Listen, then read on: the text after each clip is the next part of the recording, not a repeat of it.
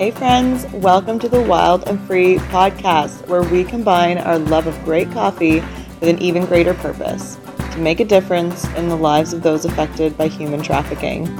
I'm Twyla, owner of Wild Ginger Coffee and host of these life-changing conversations. Today you are listening in on a conversation that I have been so looking forward to. Leola Frey grew up on a Mennonite farm between Waterloo and Elmira, but she has lived in four different countries outside of Canada and now calls Conestoga, Ontario home. She has a B A in English Lit and is currently working on her Master's of Education, all while using her vast experience working in the E S L world in her newest role as E S L coordinator for the local anti-human trafficking organization, Fight for Freedom. When she's not doing all of the things, you can find her honing her sport climbing skills, which she tells me is simply indoor rock climbing, uh, so that she can eventually get outside and start climbing some real rock, her words. Leola is fun and wise and has walked through some valleys and seen some mountaintops on her journey to where she is today, and I'm one hundred percent convinced that you are going to be inspired by this conversation. So let's go.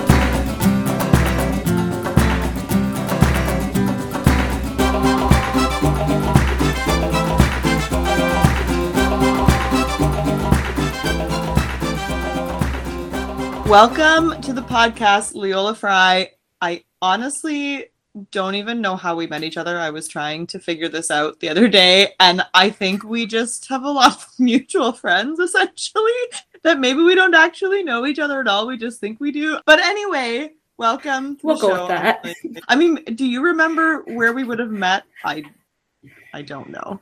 We have to talk about just two things before we actually head into the interview, um, because I was honestly died laughing when you sent me your information for your intro, and you had two things on there. And the first thing we need to talk about is uh, languages, and then the second one is your feet.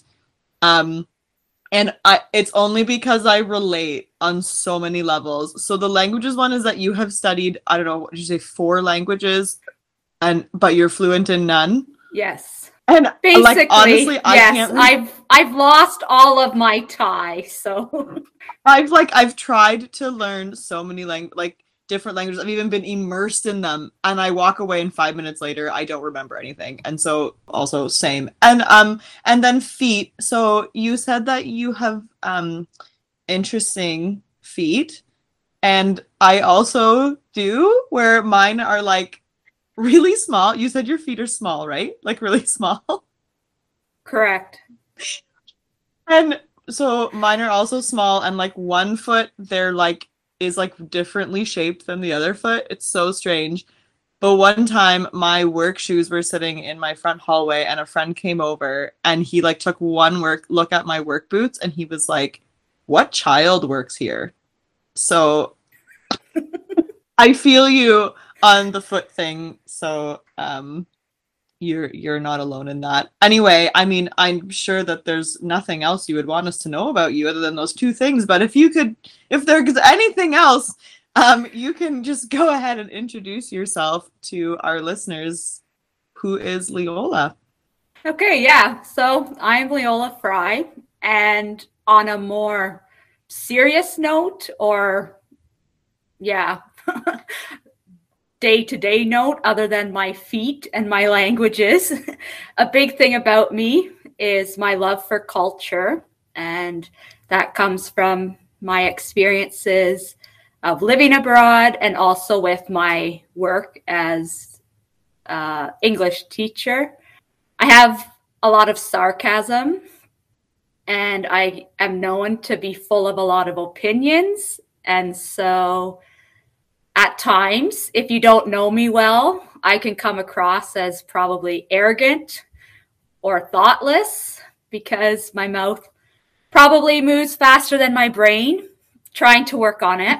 But the reality is, though, that I do care deeply for people, and that's probably why I have gotten into the work I am in. I don't like to see people in pain. I value relationships, friendships. And then also, I love randomness. love fun in life as well. So that sounds about right based on what our mutual friends um, have uh, have led me to believe. Um, so how do you fill your days? Uh, right now, my days are filled with a lot of staring at a computer screen. Um, with the work I'm doing right now, it's a lot of research and planning and a lot of virtual meetings. And through COVID, there was way too much YouTube and Netflix watching. And now trying to find ways to connect with people now that we can be out and about more. And then also I have two sisters that live up in Parry Sound. So my job is more flexible. So mm. it's easier to get away for a few days to get up there. But yeah, my days are actually fairly not super exciting on the day-to-day basis.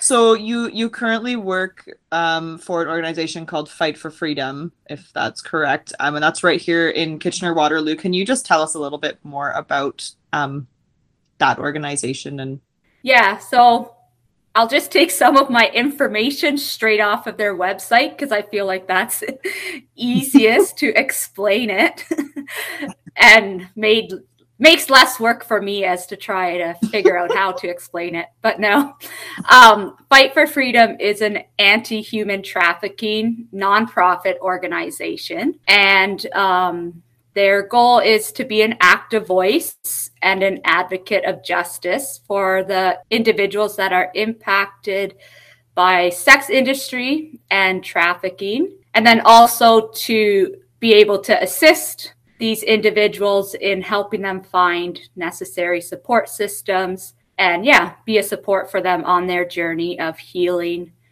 and restoration. And a lot of this is done through what Fight for Freedom calls their four arms. So they focus on education, and that's a lot of research and building awareness. So they do a lot of presentations in churches, in schools, at different organizations, just to continue building awareness of the topic of trafficking and um, the sex industry. They do focus right now, mostly within Canada, but we do have a team in the Philippines and have a team just starting in Chicago as well. So it is very North American based mm. at this time. That's cool. And so, yeah, it is. But also, just myself, I'm realizing how little people are aware of it, especially mm. within a Canadian context. And so just how necessary that building awareness is. And then they have, or we do outreach. And so that's the actual contact with individuals, going to locations where um, sex work trafficking is known to happen and trying to make contact with individuals. And then survivor care, which is more of the aspect of caring for individuals that are wanting to leave the industry or who have left and need support. And then Fight for Freedom also partners with different organizations that are working within the same field or with the same focus because, um, yeah, there's a big need. And so mm-hmm. through partnerships, we're e- able to provide better support, better care for more people. So that kind of sums up what Fight for Freedom is about. Yeah, I didn't know that they had um, expanded like outside of the Kitchener-Waterloo area. That's that's really neat. Like I think it's becoming quite a large organization, if I'm not mistaken. I think they're they have grown. And yeah, like when I first started trying to find like, you know, anyone in this area who was working with women in the industry. And I'm, I'm also not very good at using Google. So that's probably partially on me, but I could not find anyone. And they were out there, like Fight for Freedom was out there. There were people, but it's, it's just so hard. It hasn't been well, you know, communicated. People don't know what's available. People barely even know that it happens in our community, let alone what resources there are. So maybe just tell us a little bit about how you got connected with them and, and what your various roles have been to to now. Well, that depends. Do you want the long version or the short version? of how I got connected with them. I always want the long version, but I mean, we should like keep it to like an hour. So, you know, you you feel free. Well, for like the Fight for Freedom focus, the sex industry trafficking as a young adult, that was never, ever anything on my radar as far as work that I would do. I thought I wanted to work with children. And by now, most of my friends who hear me say that, they laugh in my face and are like, yeah, no. I love kids, absolutely love them, and have nieces and nephews I love spending time with, but mm. I'm always happy to let mom and dad take over when the time comes up. But yeah, so same girl. I had uh yeah, I had heard of a they called it a nanny program in Thailand actually, and so it was for children waiting to be adopted, and women were going over to be caregivers and they nannies for these children.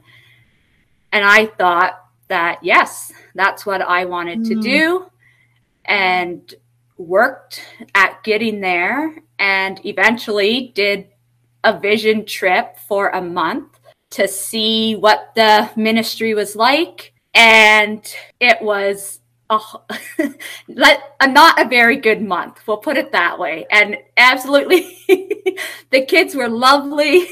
Uh. The people I was interacting with were great, but the whole month I was like, I can't do this. I can't do this. Why in the world did I think I could do this? But through that, then I actually ended up teaching in Thailand instead for uh American family that was there on on missions. And so yeah, started teaching for them, but still had a lot of contact with these women caring for the kids, and through them heard a lot of different stories of the mothers of these mm-hmm. children. And a lot of these stories included or had some connection to the sex industry. And just living in Thailand as well, I mm-hmm. you it's not hidden. You can't mm-hmm. live in Chiang Mai, the city I lived in, and not um, be aware of the sex industry. Mm-hmm. Or I would say it's very hard to. Maybe you mm-hmm. could. I'd say it's hard to. And so through this, my thinking really started to shift, and yeah, with thought a lot about these women, the lives they were living. And the more I heard, the longer I lived there, the more I just had this feeling building in me that, like, I have to do something. You know, I have to do something for these women. And, and it doesn't um, leave you alone, even if you don't know what the heck it is you're supposed to do. Correct. I have... Same page. I have... clear images still of me sitting places where I was wrestling with this. I have to do something, but it was like, what in the world can I do? I mean, I was young. I was twenty-one at that time. So, and pretty naive, to be honest. But um, I did eventually, I started having conversations with a few people, and the one lady was like, hey, well, let's go talk to this other person that she knew. Like, she would probably be a good source for you to connect with. So went and talked with this lady, and there on the spot, she's like, oh, well, she just got all excited because she knew of this Canadian couple that was working at starting up a home for women with AIDS. And uh, I remember standing there, we were standing in a circle, the three of us, and just thinking, whoa, okay, let's like slow down here a little bit. This is not what I was signing up for. Like, looking into helping women in the sex industry is one thing, adding on the whole H I V AIDS thing, that's a whole nother world. But she said that they were looking for a volunteer, someone that could possibly kind of be a connection, because they were, they'd be in Thailand for six months and then be back in Canada for six months. So they wanted someone that could be a little bit of a language person. So at one point I was fairly fluent in Thai, but it's completely out the door now. But yeah, I freaked out. I was like, uh-uh, this is not what I'm doing, but wrestled with it, prayed about it, and could not sleep for many nights and just had no peace about it. Like I kept saying, no, I'm not doing this. But finally it was like, okay, God, if this is what you want me doing, this is what I'll do. And that's when I finally was at peace. And so I did. I started volunteering with New Rain, this home mm-hmm. for women with H I V AIDS. And the women there, uh, some of them came directly out of the sex industry, and mm-hmm. some of them had a more indirect connection to the industry, either through husbands, partners, things like that. But all of them were in some way affected by the industry. So yeah, I was there for four years and um, just saw, continued to see the devastation and impact that the industry has on individuals, and often felt like, what in the world am I doing here?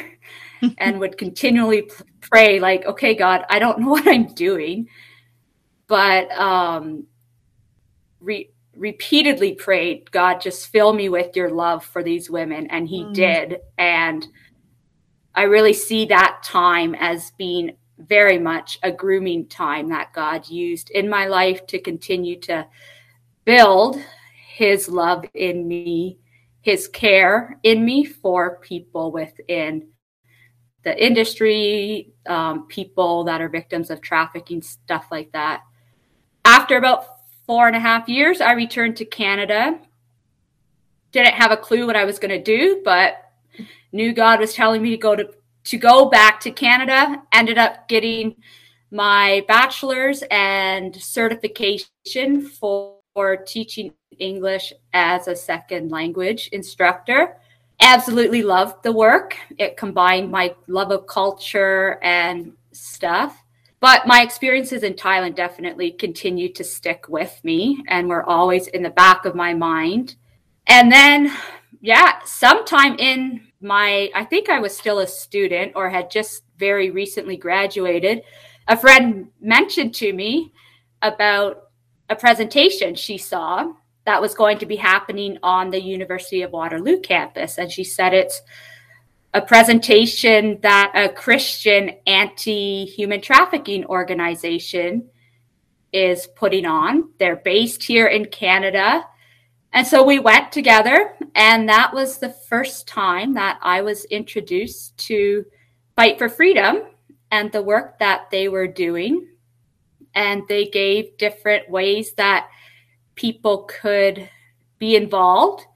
I didn't start right away, but a couple of years later, I signed up as a volunteer, volunteered with the Kitchener Waterloo outreach team, and then also signed up as a volunteer with their education team to help with research. And the plan was also to do some presentations, but then COVID hit and kind of cut off presentations for a while.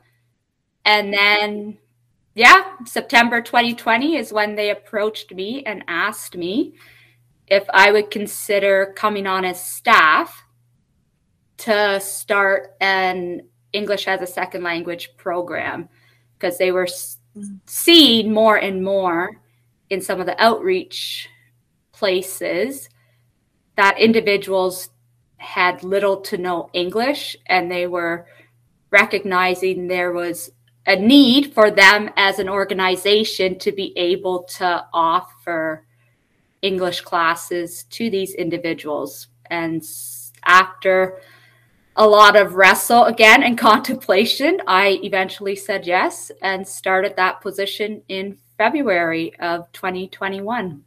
That is like just an insane journey, but also I feel like it's just so important for people to hear, you know, the whole thing and the like you know, well, I didn't have a clue about it. And then, oh, there was this thing over here and I just learned about it. But then, you know, and then I thought I should do something, but I didn't know what to do. And it was overwhelming. And then God told me to do something and I didn't want to do it. And I think so many of us, we, we're like, we can place ourselves at different points in our lives in one of those spaces. And so often we just, you know, stop and, and quit and give up and don't, don't do anything.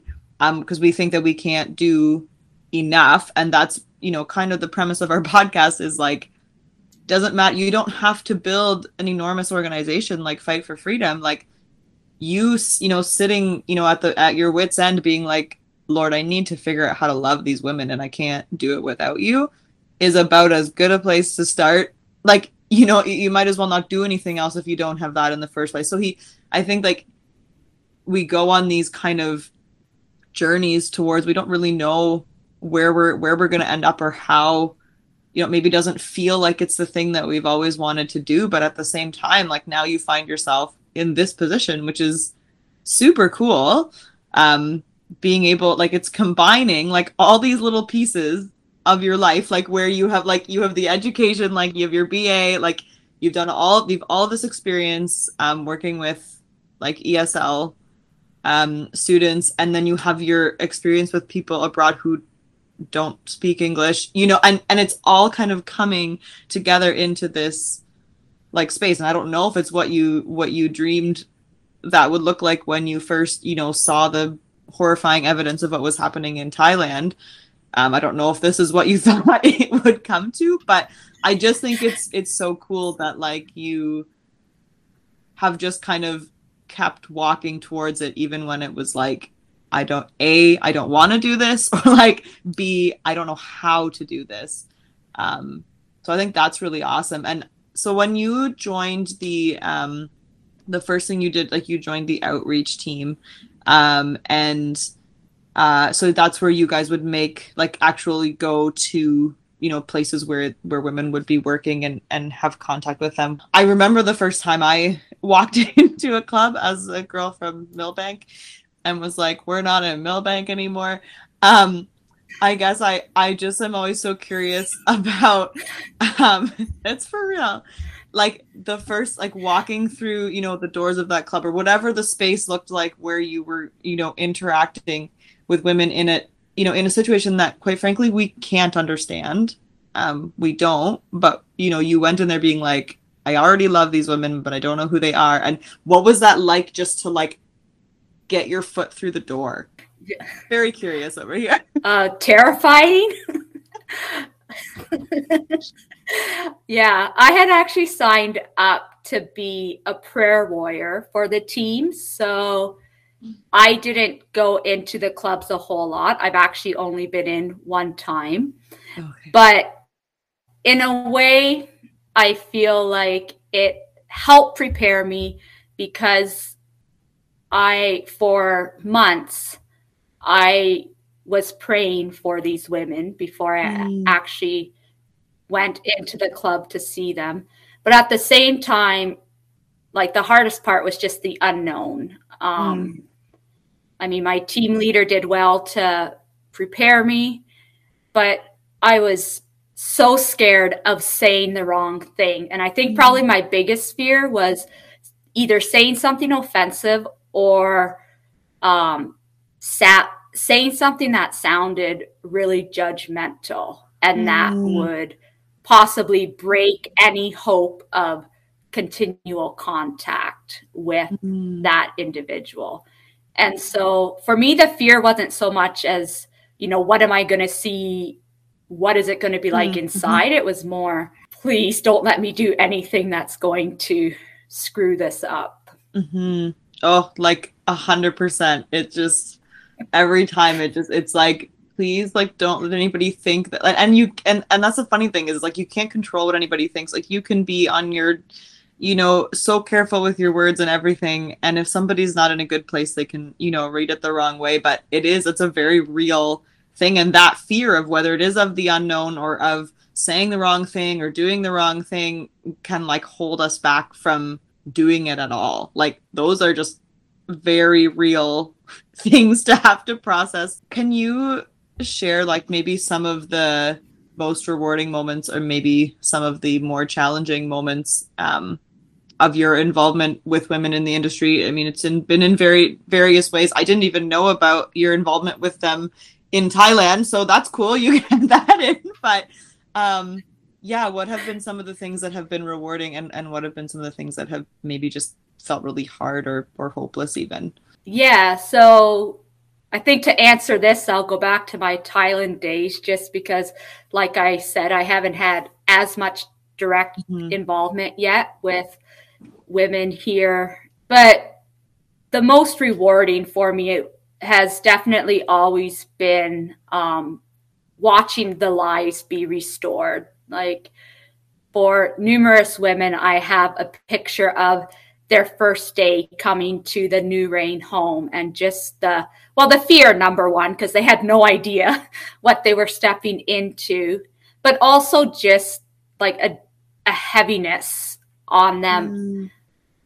devastation. I mean, some of them, their stories are, yeah, heart-wrenching, but then over time, just watching as they start to feel safe, as they start to understand that they have worth, to see like genuine joy, to hear their infectious laughs. I still have um, the laugh of the one dear lady. She was a very short, petite lady, but she had just the most contagious laugh. And like, I can still hear that in my head. And yeah, and so seeing that transformation in their lives was so rewarding. But then on the other hand, the most challenging or the most painful then was the loving and letting go. And so these women came to New Rain, but they weren't required to stay. They had, you know, as much as we wanted them to stay, at least until they had a good alternative um living option, but some of them chose to leave long before they had good alternatives. And so they left. You knew that they were walking out into unhealthy, potentially dangerous situations, and yet needing to just let them go. And then a number of these women that left did end up passing away during my time when I was still in Thailand. Wow. And I'd say attending their memorial services was probably some of the most difficult experiences of life, just because it was hard not to take on a lot of guilt and feel like, mm. you know, could I have done something better? Or mm. did I do something that made them want to leave? Or what could we have done to make them feel like they want to stay at New Rain? And having to learn to not take all of that responsibility on myself, mm-hmm. but at the same time, really grieving mm-hmm. their um, deaths. Because, yeah, it wasn't just a job. The women at the New Rain home became dear friends. They were my Thai fr- family. Um, mm. But like I said, they were also adult women and they were free to make their own choices, no matter what the outcome of that was going to be. That's so, that's so tough. Like I, like I'm sitting here trying to imagine without crying how that would, you know, would feel to stand, you know, next to a, you know, a, a gravesite or whatever it is of, of someone that you have just tried to like pour your heart and soul into, and, and something that, you know, you thought like, this is good. Like we're gonna, you know, we're gonna be able to help them. And then, and then it, it's just like, this is something that is, there are things we can do, but there's also so much of it that's out of our control. And yeah. And, and I think there has to be, I don't know, I feel like the only thing that kind of gives hope in that moment is that like you did what you could within the time that you had. And, and it is that like that letting go, letting go as they walk out the door, but also letting go of, of that how could I have, yeah, like you said, just the guilt and the, the heaviness and putting it on your own shoulders when it's like, ultimately they're a child of God. Right. And, and, uh, like they're his, his daughters, and, and he knows better than any of us, you know, but I, I honestly, like, thank you for sharing that. I can't imagine how difficult that would be, um, when they're like family. It has helped. I mean, I carried it with me for years, but mm-hmm. it has helped me in the past few years in understanding that, unfortunately, this cycle and, of leaving the industry and returning, leaving and returning, for it's not uncommon mm-hmm. for that to happen multiple times for an individual before they are able to leave permanently. Mm-hmm. And yeah, a lot of the women that had chosen to leave New Rain and go back into unhealthy situations were women that had been either trafficked or working within the industry in some way. And so that has helped me to understand that, you know, it's a lot more than just what we did or mm-hmm. didn't do. But yeah, it's still hard to yeah. it's still it's watch people and walk out the door. Yeah. Yeah. And and not be able to to do anything about it, you know, but but pray for them really is, you know, at that point. Um how has your perspective or heart changed from um before being involved, you know, kind of on the front lines, or, or being involved in the capacity that you are now? Um, are there things that you've learned? I mean, obviously you've already shared a lot of the things that you have learned, but um, maybe like ideas that have shifted or ways your heart has been softened or maybe even hardened, um, for better, for worse, by, you know, things that you've seen or these kinds of experiences, just like you've just shared. Yeah. Well, like I mentioned at the beginning, I'm opinionated. Tend to be a fairly black and white person. And so mm-hmm. um, at the beginning, it would have been easy, a lot easier for me just to kind of see what was happening and be like, how could anyone, you know, choose that for their life? Mm. And definitely over the years, um, I think having a change of heart, a shift in thinking, and looking beyond the what of what the person mm. is doing and looking at the who and trying to see the individual and recognizing that, you know, these are individuals that they're they're longing for a place to mm. feel loved. They're longing for a place to belong. And um yeah, and so really shifting my judgmental mm. thinking probably to much more to one that sees these people as individuals, and they're so much more than mm. what you see them doing in this moment. Mm-hmm. That's so good. And then, yeah, the other side of that then too is I, at times I feel myself, I don't know if it's a hardening of my heart, but it's almost, you know, so you work, I work in this organization. We have lots of conversations around the realities of the sex industry, human trafficking. And I, I feel the, um,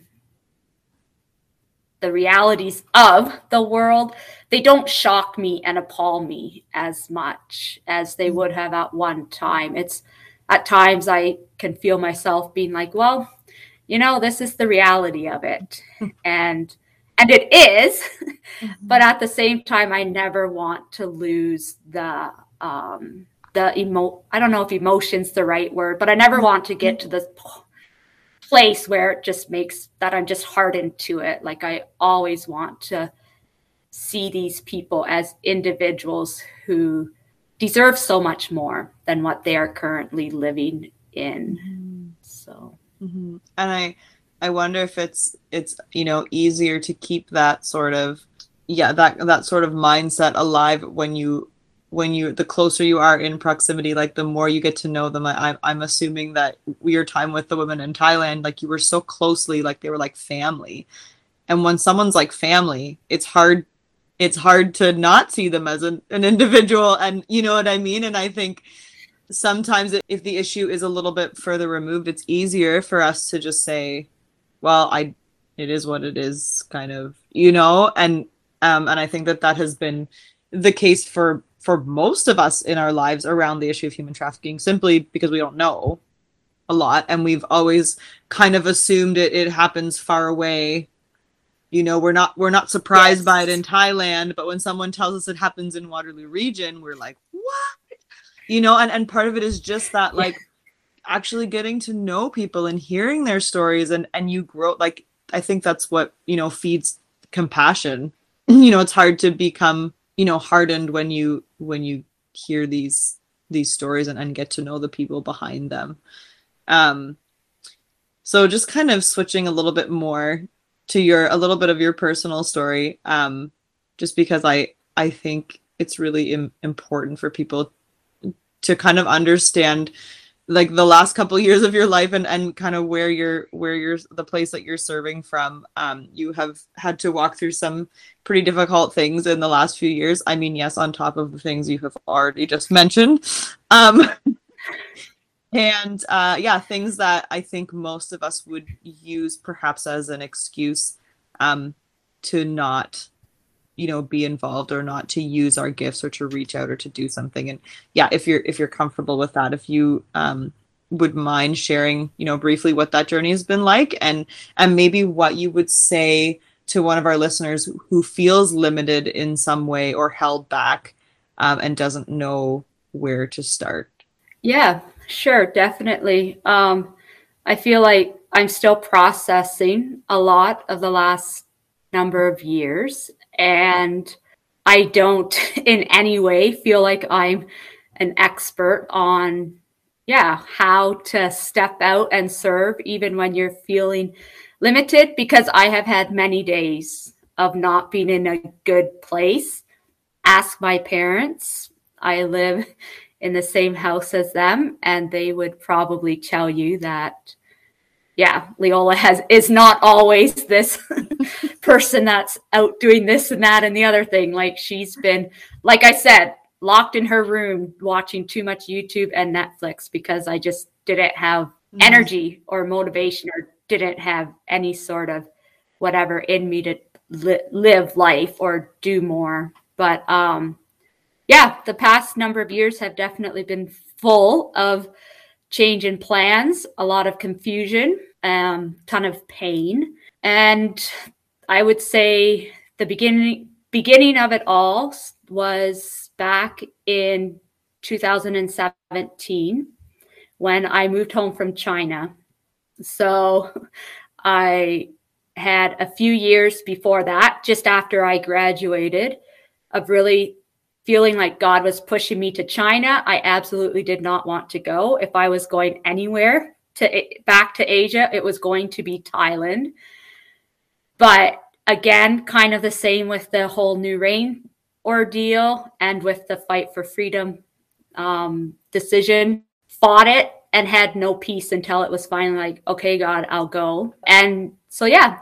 I was confident it's what God wanted me to do. So November of twenty sixteen, I packed up, I moved, and eight months later, I was back in Canada for my sister's wedding, and I never returned to China other than for about two weeks to pack up my clothes and some of my stuff that were still in my apartment. And yeah, I had left thinking China was where I was going to be for life. But um, for many years before all of that, I had been dealing with idiopathic intracranial hypertension, which is the big long term for too much fluid around my brain. I totally and so knew then that. There's just way too much. I figured you did, but for yeah. your listeners who may not know what it is, I thought, you know. Yes, very, very kind of you. Thank you for filling them in. Uh, yeah. So yeah, have been dealing with that, but it had been under control for a couple of years before moving to China. And then while I was in China, symptoms returned, and yeah, came back for my sister's wedding, had appointments with my specialists again, and I'll never forget my one specialist. I can still picture his face, try, and I could tell he was trying to tell me in as nice of a way as possible. But basically what he was trying to say is, Leola, you're nuts. Do not think about getting on a plane and going back to live in China until we have this figured out. And so, yeah, I decided not to go back to China and went back to my teaching job here. But over that time, I, again, wrestled with a lot of guilt, because there was a lot of this, you know, well, I was so confident it was where God had wanted me to go. And so it was like, should I have fought harder to try and get back to China? Was I just not trusting God enough that, you know, he would take care of me there? Um, mm. So yeah, that was a really intense time. And for a while, had no thoughts of doing anything other than teaching. But it got to a point then where it was like, okay, I have to do something other, like I have to do something with life. And that's then when I signed up with Fight for Freedom to be a volunteer. And things were good for about a year. And then in the late summer, the early fall of twenty nineteen, I started having some major episodes of spacing out, you could call it. Took numerous trips to the E R, and doctors just sort of ignored it. One doctor sent me home, and I had an accident driving home that I absolutely don't remember. Um, another time I spaced out while driving on the Q E W, did a and U-turn and drove into... Oh, I'm like alarmed and you're well, like smiling. I don't know. What else do you do, right? It's I I've definitely yeah. seen God's protection on my life. Mm-hmm. I'm pretty sure if you asked my mom, she would not be laughing. I'm pretty sure I gave her a heart attack because she was with me. But yeah, oh, yeah. like... So yeah, had some bizarre episodes while driving, and eventually the doctor started taking me seriously and figured out that I was having what they call focal impaired awareness seizures. So they are a non-convulsive type of seizure, but they can also be really hard to diagnose or figure out the root cause for. But because of these seizures, my license was suspended, and I was back in a journey of a ton of testing, figuring out what medication would work, what dosages would work to control the seizures, and nothing was working for a long time. Uh, at one point last summer, I guess it would have been, I was having easy three to four seizures a week. Wow. Um, but yeah. So I kept teaching, but like I'd enter every class with this huge fear that I'd have a seizure in front of my students. There was just extreme embarrassment. I mean, I didn't remember the seizures. I had no idea what I was like during a seizure. But when you have people talking about what you were doing and you don't remember it, it's, yeah, it's embarrassing and a little unsettling. And I'm a people person. So I wanted to be with people, but at the same time, I was scared to be with people because it was like emotionally, I just can't handle the mm-hmm. um, embarrassment if I would have a seizure. And that's like puts nothing on the people I was around. People were extremely gracious and understanding in all of it.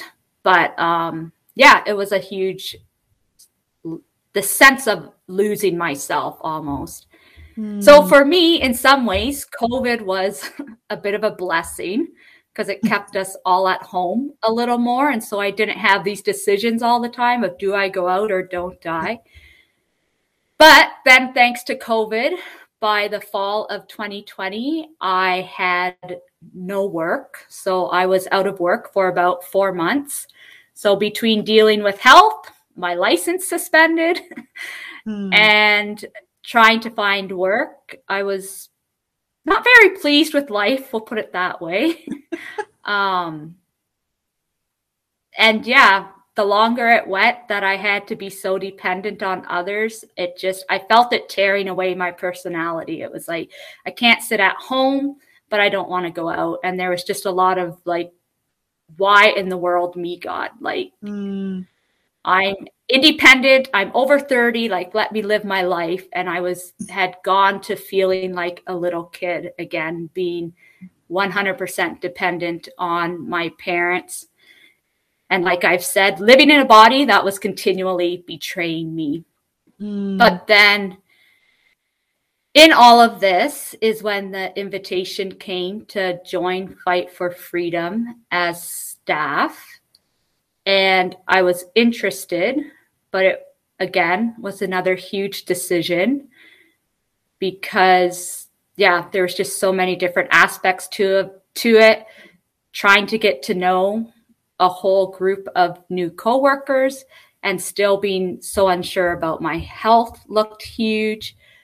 Um, Fight for Freedom is all support-based, so that means staff have to all raise their own support for their um, monthly financial needs. And I was like, don't want to be doing that. And so, yeah, took about five months for all of that to get figured out. But again, that w- it was just something that as much as I fought it, it was like, you're doing this, Leola.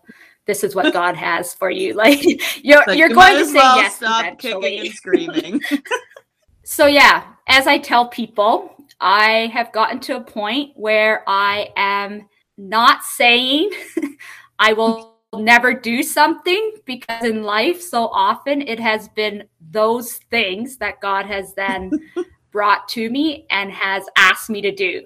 So I'm trying to not say I will never do something. um, is this is this your advice to the people who are, you know, sitting at home feeling limited? Uh, never say never.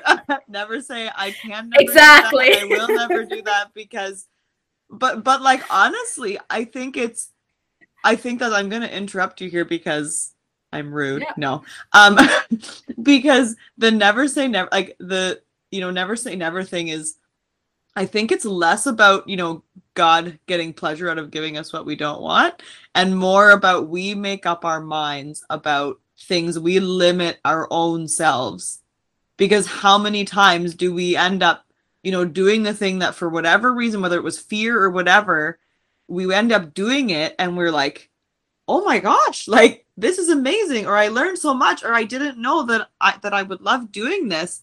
And when we, it's like God's not like giving us things we don't want. Well, he kind of is, but he's like actually removing the limitations that we have put on ourselves by saying, I refuse to do that. Right. And, and we all have things that we feel limited by. And, and for you in the last couple of years, it's been that, you know, fear of having a seizure in front of people, and, and the not knowing of not knowing when you were going to have another one, and, you know, feeling like you had to go back twenty years in your life and start over as a teenager without a license. You know, it's, it's disappointing. It's frustrating. Like we've, we've chatted about this before, so I'm not, you know, trying to put words in your mouth. This is the thing. And I think so many of us can find ourselves there um, so easily. And I, that like never say never is like, don't write yourself off as a person who cannot contribute. That just kind of hit yeah. me, and I was like, no, that's the thing, I think, that holds us back. Yeah. Yeah. And, uh, and kind of to add on to that, sort of what I was going to end with is the idea that it doesn't have to be big. Like we often think of serving and stuff as being huge things. And so I think, you know, if you are listening to this and you are feeling like you have something that's limiting you in your service, whether it's something physical, emotional, spiritual, mm. um, you know, take a small step. And you might be thinking right now, yeah, Leola, but you have no clue what it is like for me. And you're right. I don't. I have no idea what you're going through. But I've learned a lot about serving doesn't have to be big. For almost two years, I had women from my church who faithfully drove me to church services and faithfully drove me to the office job that was about three hours a week. Every week, someone would make sure I got there. And when I was so limited in what I could do, being able to get to church and see people was a huge thing. And it might have looked like a very small act of service to to them, but for me, it was huge. Not having work for four months, that three hours a week of being able to get to work was a big deal for me. Yeah. And I didn't end up at Fight for Freedom in one huge step yeah. either. It's been a lot of different steps along the way. And um, yeah, today I'm very grateful that God has given me the strength to take the steps. Mm-hmm. But I think I encourage you to look around and see, you know, is there, if something bigger looks too overwhelming, is there a small way that you can be serving? Um, hey, the first time, like I said earlier, I've only been in a club once. The first and only time I was in a club for outreach, I had a seizure as we were leaving the club. It was extremely embarrassing. Mm. Thank goodness clubs got shut down because of COVID, so we haven't been able to go back. You know? But um, uh. No, that's that's so good, Leola. Yeah, I think that, that's and so, so helpful. It might not work out the way you picture, right? Mm-hmm. But um, don't be afraid to try. And yeah. as to finish off this question, a note of praise. In June of twenty twenty-one, I was six months seizure-free, and I did get my license back. So that has praise yes been a huge answer to the prayer. Lord. Amen. Congratulations. I feel like we should just get in a car and drive somewhere just because you can. Like, I am down to celebrate that. Um, oh, believe me. I've done a bit of that already, but gas is kind of expensive, so. Yeah, kind of like puts a little bit of a damper on the like freedom feeling, but that would feel huge though. It would, right? Like, that's so exciting. Um, Yeah, thank you for, for sharing that. I think that's going to be really encouraging. I mean, honestly, for for all of us, and something that I've said a lot, or we've said a lot around um, at Wild Ginger Coffee, is that it's not the size of the gift; it's the it's when you put it in the hands of of the giver. Like when you give it, put it into God's hands, it actually is when it multiplies. It doesn't actually matter how much you put in there. You know, you're giving what it is that He's asked you to give, and that may look so small and so insignificant. And that's the thing I've said from the beginning, is we will celebrate every teeny tiny, embarrassingly small gift that we have to give. We are not going to wait until we think it's big enough to celebrate what we're able to do now. Um, and I think that, yeah, people are going to be really encouraged by your story. I am, for sure. Um, What is one thing that you have learned um, about the sex industry that you would want people to know or understand?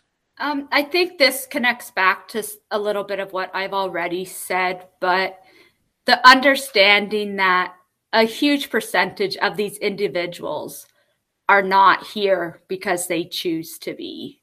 Mm. They've either been coerced into it in some way, and even if they have made that choice to enter it, there's often a lot of other life factors that have played into them making this choice. Yeah, to not jump to conclusions about someone just because of what you see mm. them doing, because we have no idea what their story is. And mm. the reality is, no matter what their story, God loves them. That's so good. Um, If somebody would want to find out more about Fight for Freedom um, or get involved, um, how would they go about that, or what are some of the ways that people can can help? Yeah, so a good way for finding more out about Fight for Freedom is the website fight for freedom dot c a, and that's the number four. And then, yeah, volunteering. Um, a lot of the different departments are always looking for volunteers. So if someone is interested, but they're like, outreach, oh no, I absolutely couldn't do that. A lot of the other departments have more, um, some administrative volunteer positions or other ways that people can volunteer for them. And then, of course, there's always the financial giving, but but more important, praying. Um, prayer is such a big thing, and it does, it works. And if people um want to support you in your role as, let me see if I get this right, but the E S L coordinator, is that, that's your current role? Something like that? Yes. Um, woo, nailed it. Um, if they want to financially support you in that, um, yeah, a way that people can, can get in touch with you personally regarding that, or is that also through the website? They can either get in touch with me.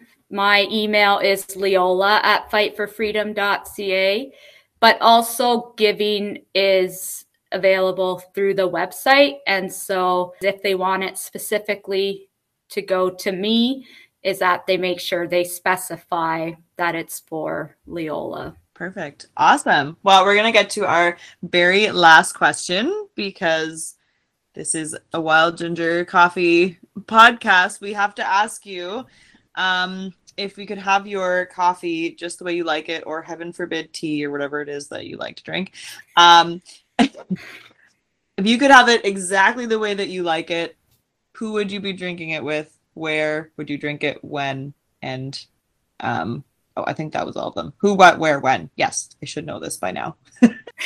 Well, first of all, I'm pretty sure you want to get me in trouble. I'm just really hoping not many of my friends are listening to this, because do you know how hard it was to think about who I would want to be drinking that, that's a cup why of I coffee with? Alone, so I just offended everyone at once. Um, not alone, because to me, coffee is a social thing. It has mm-hmm. to be with someone. Probably if someone would be paying the flight, it would be, you know, in Asia somewhere with some of my Asian friends. Yeah. And what would I be drinking?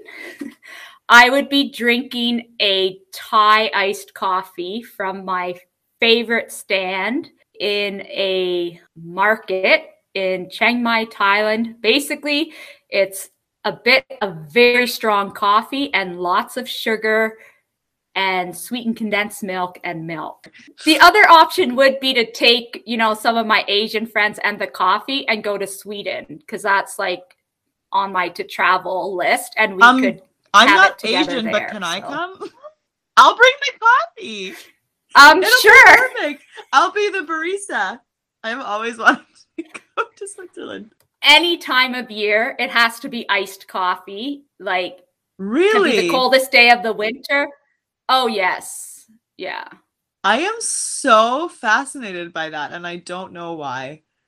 What? That's I will. Awesome. I will do the occasional hot drink, but I don't really like hot drinks, so it has to be cold. And unfortunately, I am getting to the age where if I drink it after about two p.m., it needs to be decaf. But other than that, you know, any time of day. Well, Leola, this has been a lot of fun, and I've super enjoyed just getting, I mean, I knew bits and pieces about, you know, everything, but really I just selfishly wanted to have this conversation so I could get a better idea. No, I, I think everyone's really gonna um, enjoy this conversation. Um, thank you for taking the time to do this. I find your story to be, and you yourself as a person to be, very inspiring. Um, you don't ignore the hard things, but you also don't use them as an excuse um, to just give up, and I could not be more excited for you in this season, like with your car keys also, but just with all the things um that the Lord is bringing your way. um I just I want to bless you in what you're doing and encourage you that um the Lord has so much for you, and I I'm willing to bet that there have been days where it felt like he has taken much. um, yes. But the, you, you lack no good thing. um, and yes. He's restoring that, and, and he's using you every single moment of every single day, um, in all of your interactions and, and everything that you're doing. Um, so thank you for being faithful in your little corner of the world, which is very close to my corner of the world, which is fun. Yeah, thanks for having me.